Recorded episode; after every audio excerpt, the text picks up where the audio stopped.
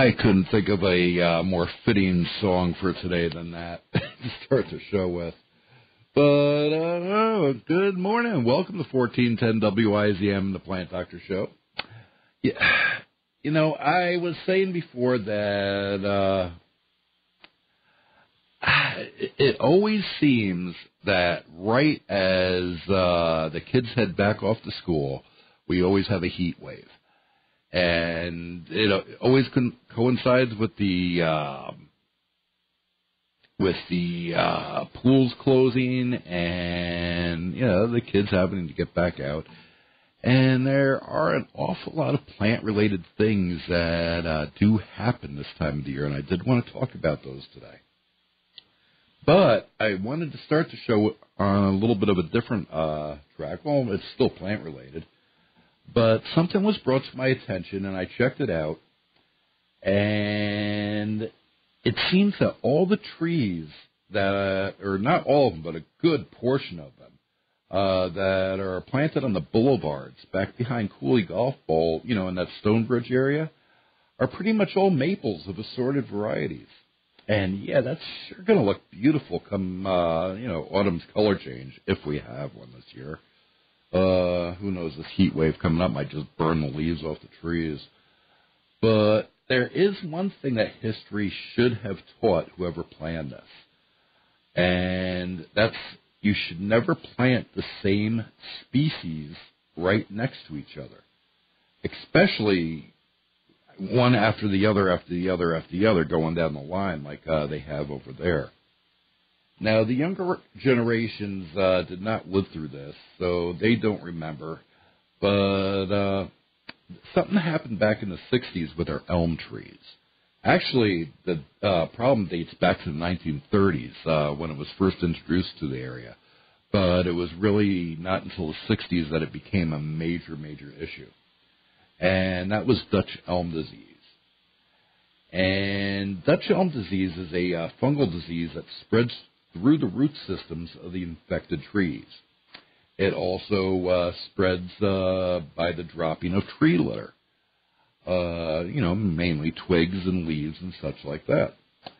Now, today it's hard to find an elm tree, even though they were once the most heavily planted tree here in the country. I mean, think about it. Every town has an Elm Street. We even have movies about Elm Street. But uh, it's hard to find an elm tree anymore. And the elm's ability to cast a wonderful shade over our properties and grow just about anywhere in the country was unfortunately the cause for its downfall. This created a condition that was called a monoculture, which is when you have only one species of plant. And if you only have that one species and a disease targets that particular species, you're kind of screwed because there's nothing left to fall back on. Now that you know there were so many elms that the uh, root systems and canopies of the uh, trees interlocked, and sometimes went for miles in all directions. And this set the stage for elm disease, uh, Dutch elm disease, to spread like wildfire across vast distances of the country very, very quickly, much faster than the emerald ash borers is uh, spreading across the country. And, uh, you know, the communities had them planted everywhere. So there was no stopping this disease. And it soon killed over 80%. I mean, think about that 80% of uh, the elm trees in North America. And the next 19 followed very slowly as, you know, the luckier trees were planted far away from the others. And, uh, yeah, it took them a while to die. Now, aside from the Chinese elm, which has much smaller leaves and is usually considered to be a weed tree, nowadays it's even it's rare to even see an elm tree anywhere in this country. Now, Dutch elm will not bother the maple trees that I mentioned before, but there is another disease which can and probably will and I know for a fact it's in that area because I was I've gone for calls up in that area about this disease, and it's called verticillium wilt. Now, verticillium spreads almost exactly like Dutch elm does, through the tree litter, interwoven root systems, yada yada. It's a soil-borne disease. And this disease is, like I say, it's very common in this area. And I used to get on average a couple of uh, dozen calls, which turned out to be verticillium a year. And now, verticillium can be compared to hardening of the arteries in a human. It attacks the vascular system of the tree. And if one person was to cut a uh, secondary or a larger branch of an infected tree, you could actually see the disease, uh, a difference in color in the wood. You'll see a darkened area where the uh, disease is attacking the uh, vascular uh, uh, part of the tree. And once a tree gets this disease, unfortunately, it is a death sentence. And you can prolong its life by providing an environment which is relatively stress free and, you know, cleaning up underneath it uh, quite frequently. But you're only delaying the inevitable. And to give you an idea how tenacious this uh, disease is, you cannot plant another maple tree in that spot that had an infected one for decades and decades. Uh, the disease will persist in the soil. So this means down the line, the city of Onalaska is going to wind up needing to replace a lot of these boulevard trees all at once. But something can be done to lessen the chance of this happening. Simply call out a few of these trees while you know they're still reasonably smaller and replace them with different uh, species. I would say a maple, you know, every fourth or fifth tree would uh, be good, and it'll still be pretty too. But uh, it, there's no guarantee that uh, the trees are not going to get it because it is in the soil in that area. But you're not going to be uh, dealing with a whole bunch of trees dying at the same time either. And I know why people, you know, plant all these maples uh, together. They think of, uh, you know, out in Vermont and upstate New York, New Hampshire, uh, the pictures that they see of these gorgeous falls and driveways lined with maple trees running up to uh, a house. And it's a dome of orange during the summer or during the uh, autumn rather, and it, they're just beautiful when they're uh, in full uh, color. It's breathtaking, but unfortunately, out east you don't have the problem with verticillium wilt that uh, we have out here and it does exist in some spots, but nowhere near as heavy as it does out here.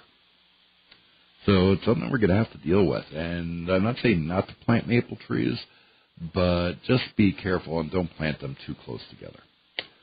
Okay, that's going to take us uh, to our first break. We're going to take a little bit of a break right here, and we'll be back in a couple of minutes.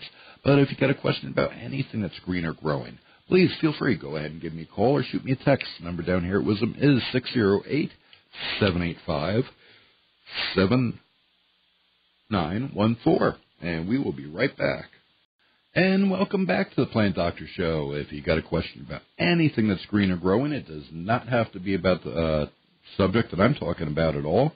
Uh, it could be about your lawn, garden, trees, shrubs, house plants. If it's looking a little crappy, and wondering why, uh, please go ahead and give me a call.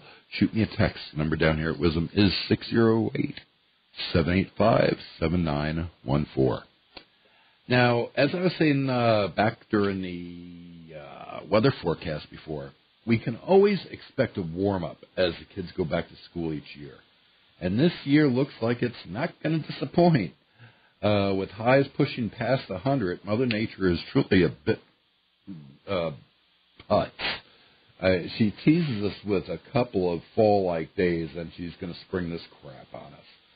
It's going to be interesting to see how this uh, autumn plays out. You know, we've gone in and out of drought conditions since the spring, and this super high heat, uh, it could wind up having a major impact on fall colors this year. But who knows? Uh, we're starting to get some rain now, so maybe uh, it won't have as bad of an impact as I think it will. But let's go ahead and uh, go over the phones. We got one phone call coming in, uh, two open lines, 608-785-7914. Good morning. You're on the Plant Doctor Show. Who's this? Hey, good morning. This is Jim. Hey, Jim. What can I do for you? So I've got, uh, and if you've covered it, I can go back to the podcast. I guess I've missed your show here lately, but uh, raspberries. I moved some raspberries last year, and uh, they produced this year, and then there's like twice as more brand new shoots this year. So what do I? And they're done producing. So what do I do now? Okay. Uh, there are two schools of thought on this, Jim. One is you cut them down to the ground and uh, just you know be done with them for the uh, winter, or you can group the canes together and tie them with uh, tie the uh, canes uh, with like uh, some tore up uh, pieces of nylon stocking, uh, so they're not whipping around in the wind or in the winter. But if you do that, you're going to want to spray them with an antidesiccant. Uh, that's a uh, you do that uh, late fall, and basically it keeps those nice dry winter winds from totally drying the plant out. Uh, for the most, for lack of a better term, it keeps them from getting freezer burned over the winter, and uh, that'll help them out quite a bit. But uh, other than uh, most Can you have together? say again. Like, how many can you have like in a bunch? I mean, can they be like grouped really tight or? Yeah, uh, the, you group as many together as you can get into a uh, bundle, and you know you're going to have to wear gloves, of course, when doing this.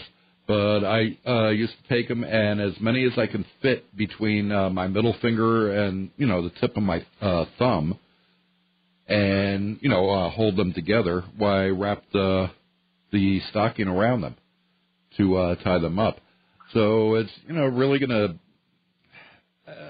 depend on how far apart they're planted, you know, if they're going to reach each other or not. Uh, you don't want to be, you know, bending them way over to uh, reach another group that you're tying together. So, uh, you know, if you got to do a couple of different groups, uh, go for it. Okay? So, what about thinning them out? I mean, how many can you have together without choking them out?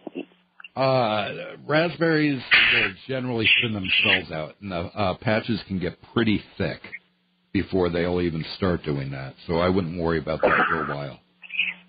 Awesome. Appreciate it. Okay, you have a great day, and uh, good luck with those. Bye. And yeah, uh, raspberries are one of the. They grow wild. You don't have to do anything with uh, them, uh, very honestly. Uh, but that is the better care, is the way that I would look at it.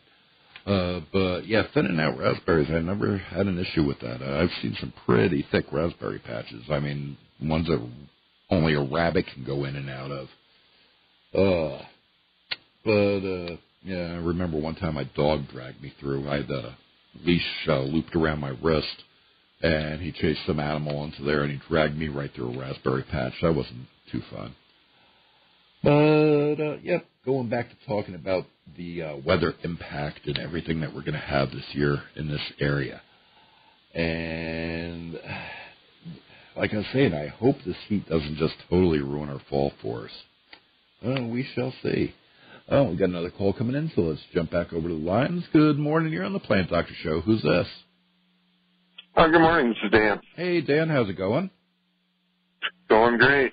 What can I do for Hey, you? I've got a question you've probably answered a million times before. These uh, plant boxes in the yards are all the rage now, Mhm. and short of going and buying topsoil at your local uh, box store or whatever, what's the what's the best source of topsoil that you might want to grow vegetables in next year or something? Good question. Okay, and you can use up any of the uh, topsoil in the area. I would not use soil from a farm, though. Uh, a lot of times uh, they will mix in, uh, you know, Roundup into their soil and stuff like that. And unless you have the uh, correct seeds, uh, your plants are going to wind up croaking on you uh, because you need to have the seeds that are uh, for the plants that are made to grow through Roundup. So stay away from farm soil, but any good source of good rich topsoil. Now, uh, what you may need to do is amend that soil. Uh, a lot of times, like out in the coulees, you get a lot of uh, heavy clay. Uh, anywhere else in the area, you tend to get a lot of sand and loamy soil. So if that's the case, you're going to have to change up the soil a bit. If it's heavy clay, you can add stuff like peat moss to it. Uh, you could uh, throw in some uh, blown gypsum. Uh, that'll help loosen it up. And then you want to incorporate some uh, organic material. So if you've got like a uh, compost pile, uh, you can go ahead and you know uh, incorporate some of that humus into the uh, soil as well, and that would be perfect. So if you're if you're out in an area presently, it's it's it's a rural type area, and you you've got a garden. It's pretty much clay. I've been trying to add to it for years, Mhm. and that's all you can really do is just keep enhancing it. Is all you're saying. Right. Now uh, you're going to have to enhance it. Uh, you know, uh, add those things. The one thing that I wouldn't try growing in that type of situation would be tomatoes any longer. Uh, those I would grow in pots, and I would grow them with new soil each year. And uh, each year you can take that soil from the uh, tomato uh, pots and pour that into your raised garden too. But uh, I would not reuse that soil for tomatoes uh, year after year because So that's kind of my that gets to the the, the heart of the question is I want to be able to grow decent tomatoes, and you. and If I hearing you right? You're saying the only way to do that is to use the the to grow them in a pot. Yes. Uh, the reason is is there is a disease that is in the area. It is across the country right now, and it is uh, basically the same thing that caused the uh, uh, Irish potato famine. And uh, this disease hits uh, tomatoes, and it causes what's called late blight. And that's where your plants will look great all season long. You'll just start to get tomatoes, and then they start to go to look like crap, and they die out on you. And uh, you'll your plants will die out and thin out uh, before they really have a chance to do Right. any heavy producing. right. And the best way to uh, keep away from that is to grow them in pots. Keep the pots up off the ground, if at all possible. Have them on tables or something like that because it is a soil-borne disease. And like I said, change the soil every year. And that's not even a guarantee that you're not going to get the disease because it can be uh, vectored in by insects and uh, birds and such. But it will definitely lessen the chances of you getting the, the uh, disease. Okay? Right. Okay. Thank you. Okay, you're quite welcome, and good luck with that, Dan. And uh, yeah, that is a problem that a lot of people are facing right now. And uh, until they come up with a new variety of tomato, and they're going to do this through, you know, genetically modifying the old ones. Uh, it is what it is, and we're going to wind up uh, not being able to grow the older heirloom varieties of uh, tomatoes. The uh, newer varieties are being bred disease resistant, but they're not disease proof. Unfortunately, every time they think they've gotten a disease proof uh, species out there or variety out there, boom, the disease morphs and it starts attacking them too. So this is a rather difficult one to uh, overcome, but uh, we will eventually. Okay, we're going to have to take a break and take care of some news, but we'll be right back here at 1410 WIZM the Plant Doctor Show in just a minute. Go ahead and give us a call, shoot me a text. Number down here at Wisdom is 608-785-7914. And we are back with the Plant Doctor Show, and we've got a caller and a text uh, just waiting to come on. So let's go ahead and take care of the caller first, since I already hung up on him once by accident over the break. Good morning, you're on the Plant Doctor Show. Who's this? This is Jerry. Hey, Jerry, what can I do for you? Well, hey, I have a question that a few weeks ago on one of your shows, uh, you were talking. Of, I let me give a quick background.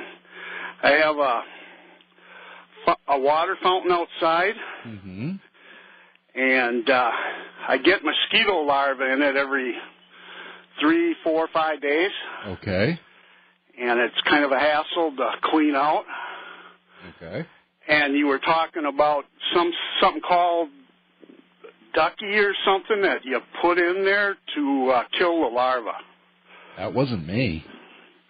That wasn't you. No, but I can tell you what I would do to keep the uh, larva from growing in there. Now they do have uh, things. If you go to, oh, let's see, where could you go to? Uh, any pool place uh, should have this uh, material. Uh, it's a little tablet that you drop in the water. Uh, you count as many gallons as you have, and you have to determine how many uh, tablets it will take uh, for the correct dosage of, uh, you know, the pond of water that you have or pool of water that you have. And uh, that will keep that from happening. If it is a small enough thing, I'm like It's it's it's small. I there's under five gallons in it. Then, in that case, what I would do, uh, do you have any animals uh, visiting it, or is it just Well- a fountain? it it's like a a big uh, uh, bath dish with a little cement figurine in it that you know shoots water out. Okay, and it's moving water because that's strange because usually moving water won't do uh, mosquitoes uh, that well. But Well, go it, ahead. you know, it's not moving a lot. You know. Okay. Uh, what you want to do is go ahead and uh, every few days go out there and throw in a couple tablespoons of uh, Clorox bleach into the water. Okay, that that won't poison the birds and Not stuff. a cou- not a couple of tablespoons in a few gallons. That won't phase them in the uh, least bit. And uh, very honestly, it dissipates within an hour or so after uh, the sunlight hits it too. So it's yeah, it's, to be gone. it's in direct sun.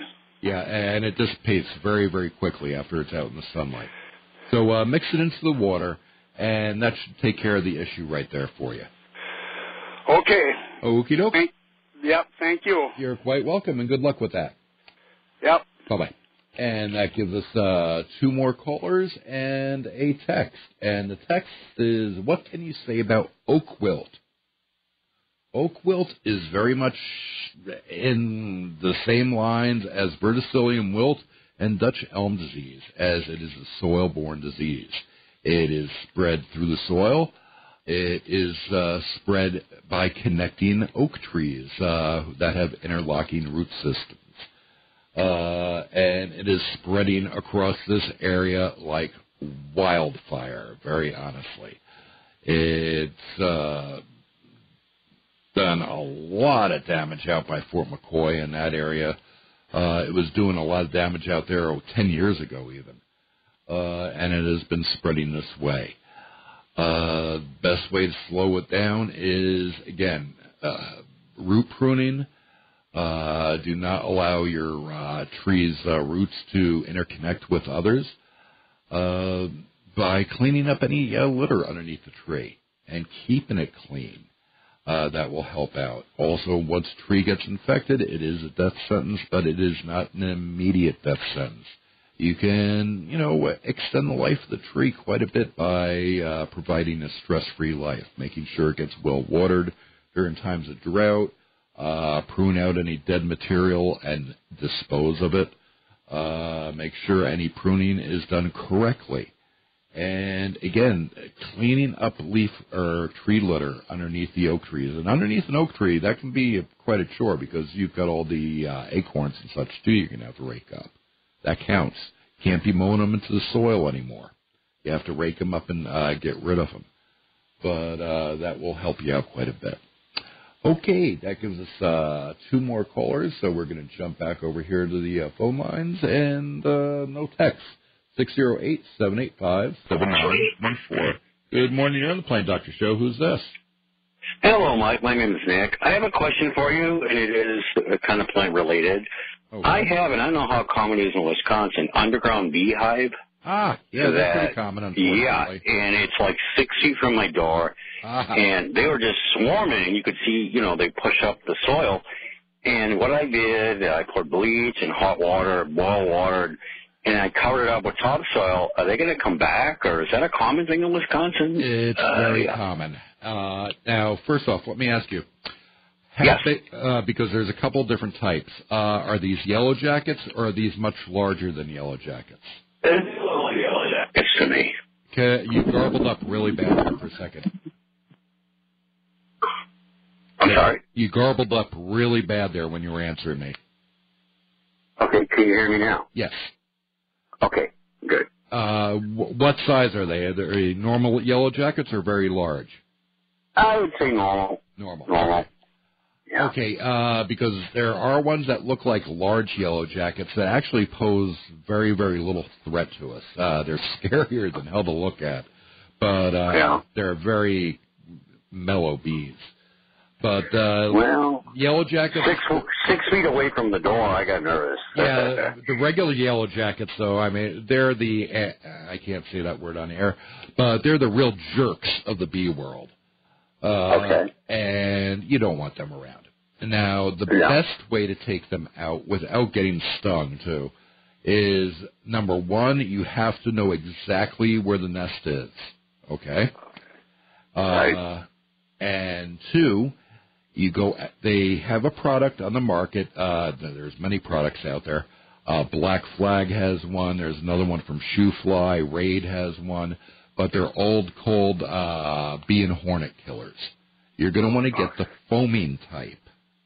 There's Okay. two. There's one that shoots a long uh, ways, and there's another that foams up. You want the foaming type because the one that shoots for long ways is the ones that you blast at the nest up in the trees with. The Okay. foaming type will create a foam plug. It'll, you know, eventually dissipate, of course. It's a, it's a wet foam, But it will create a foam plug in the uh, ground as you're shooting in there. And as long as they don't have another hole to come out of, it'll keep them from attacking you when you're spraying it. But you're still going Right. to spray it at nighttime. After, Okay. uh, because the bees all go back to the nest at night. Now, Yeah. that way there you're going to get a much better kill. And also, since they're all inside the nest, you don't stand the chance of anybody coming home and saying, "Hey, that guy's attacking my house." Right, right. Okay. Okay. Yeah. See, I remember, uh, you know, to bring something out, you know, originally I'm from the Boston area, and I remember my dad was planting a tree, and he he hit a hive, and he ended up in the hospital, and he finally was allergic, he almost died. And when I see these in the ground, it's like, and we're talking, like I said, close to the door. And like I said, I didn't know what to do. I poured bleach, I hot boiling water on them, and I covered up with topsoil, and it looks pretty calm. But I'm just worried they're going to come back. That that's the scary part, you know. I wouldn't. I would not recommend doing bleach or hot water. Uh, one bleach might do the trick. Very honestly, actually, both Okay. of them might do the trick if you get to the hive itself. Uh, the Okay. thing is, is that a lot of times the holes go down and then they go back up again. So if you're pouring Yeah. bleach or hot water, that's going to go. It's going to keep going down. It's not going to go back up. Where the bees Okay. have to uh, come up through the hole when you spray this uh, other stuff in, and as soon as they touch it, they're going to die within a couple of seconds. So Okay, uh, gotcha. Okay. yeah, But is that a common thing in Wisconsin? Oh, yeah. The underground beehives? Is Unfortunately. here? unfortunately, they're very common. Uh, Okay, They're pretty much okay. common no matter where you're at. Uh, I don't know of any place in the world where they're not common. Uh, Okay. Well, I, I spent 20 years in Phoenix, and I had deal with scorpions, so this is different for me. Well, yeah, it's- you got the scorpions and tarantulas out there, and your occasional Ah. Gila monsters. But uh, uh, they're lame compared to yellow jackets. Let's face it. yeah. Yeah. Well, I appreciate your advice, and I'm going to do, if I see them come back up, I'll do the back black thing that you recommended, and I really appreciate your advice, and I don't know, didn't know this is a common problem here, Yeah, but it's I learned a lot, and I appreciate your advice. Okay, no problems. Uh, oh, and another thing, make sure you wear Yes. a long sleeve shirt and pants. When Oh, yeah. doing it. Oh, yeah. Never go out there and attack Oh, yeah. bees wearing shorts and a short sleeve. No, no, no, no, no, no, no. I know better than that. Okay, very good. Thank you, sir. Okay, you take care now, and good luck with that. Okay. Bye now.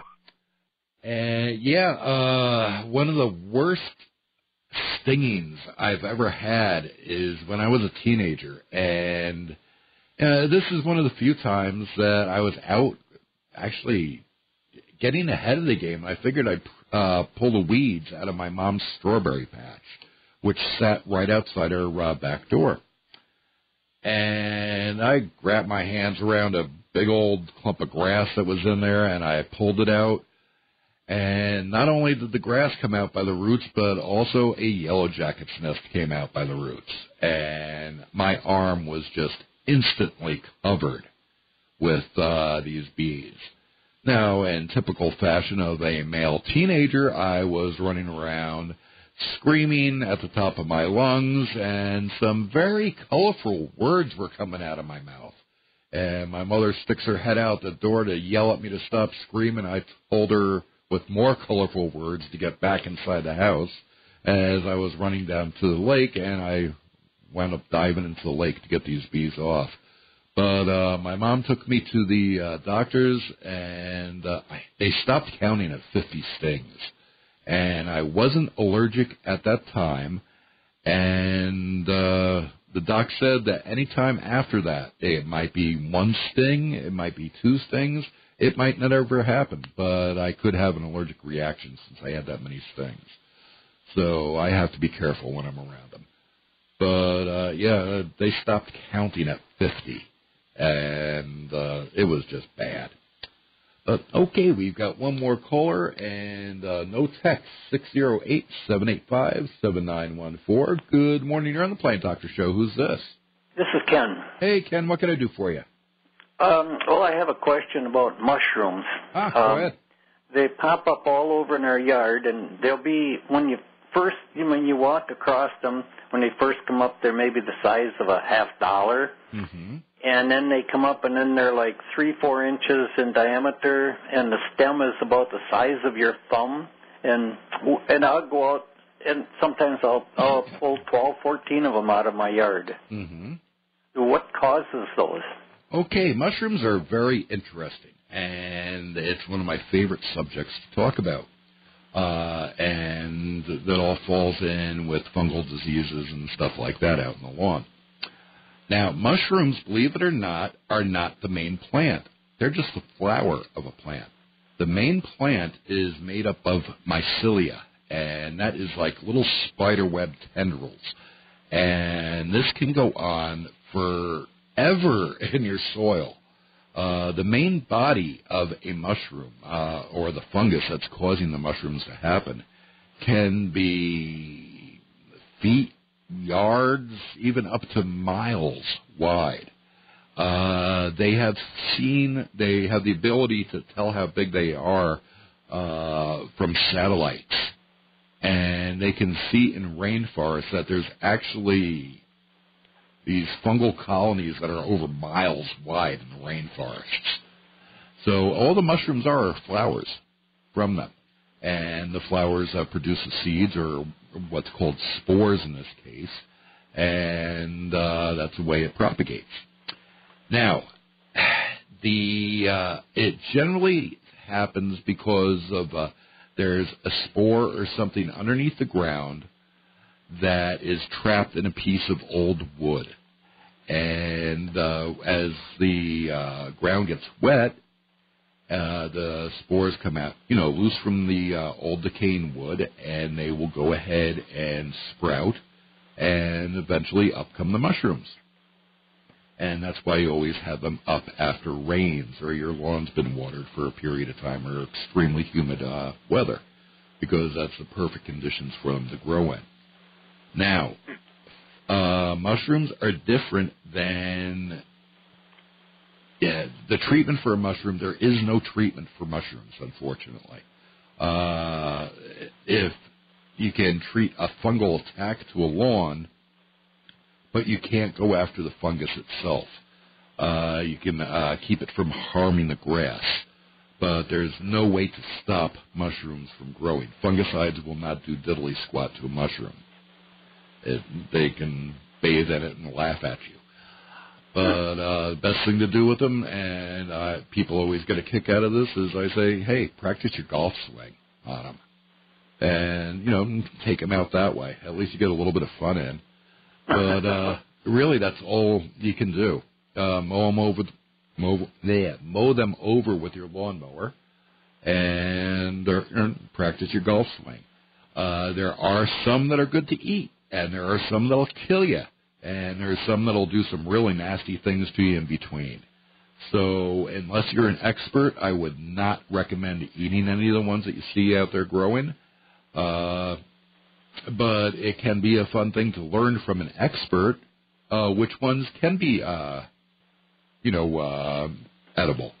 Mm-hmm. And, you know, uh, go about it that way. But I would make sure you're talking to an expert first. Okay. Okay. Okay. Thank you. Thank you very much, then. Okay, Ken. Good luck with that. Uh, thank you. Bye bye. And that's really about the best advice I can give about mushrooms. Uh, I can go into some stories about uh, past callers that we've had that are quite humorous, but uh, I won't. But yeah, the but if you're going to eat a mushroom, make sure it's safe, please.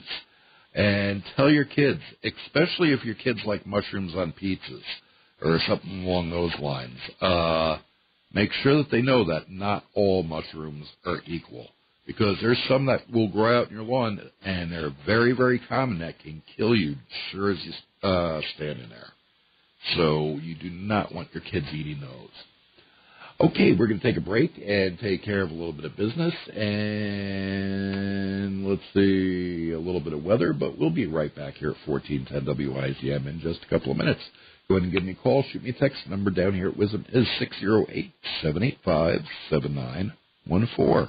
Hopefully, this is summer's last hurrah. And uh, one thing I do want to say really quickly too, and I, it's so important if uh, we go into uh, a hot uh, spell like this.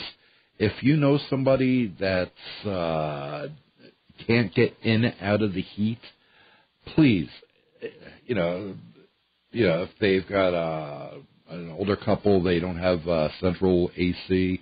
Maybe they've only got a tiny little uh, one-room air conditioner or whatever, and doesn't do well inside their house. Invite them over to your house. Uh, let them stay there. Let them keep cool. Uh, in this type of weather, I'll even, and I'm not one for giving panhandlers, uh, you know, money and such.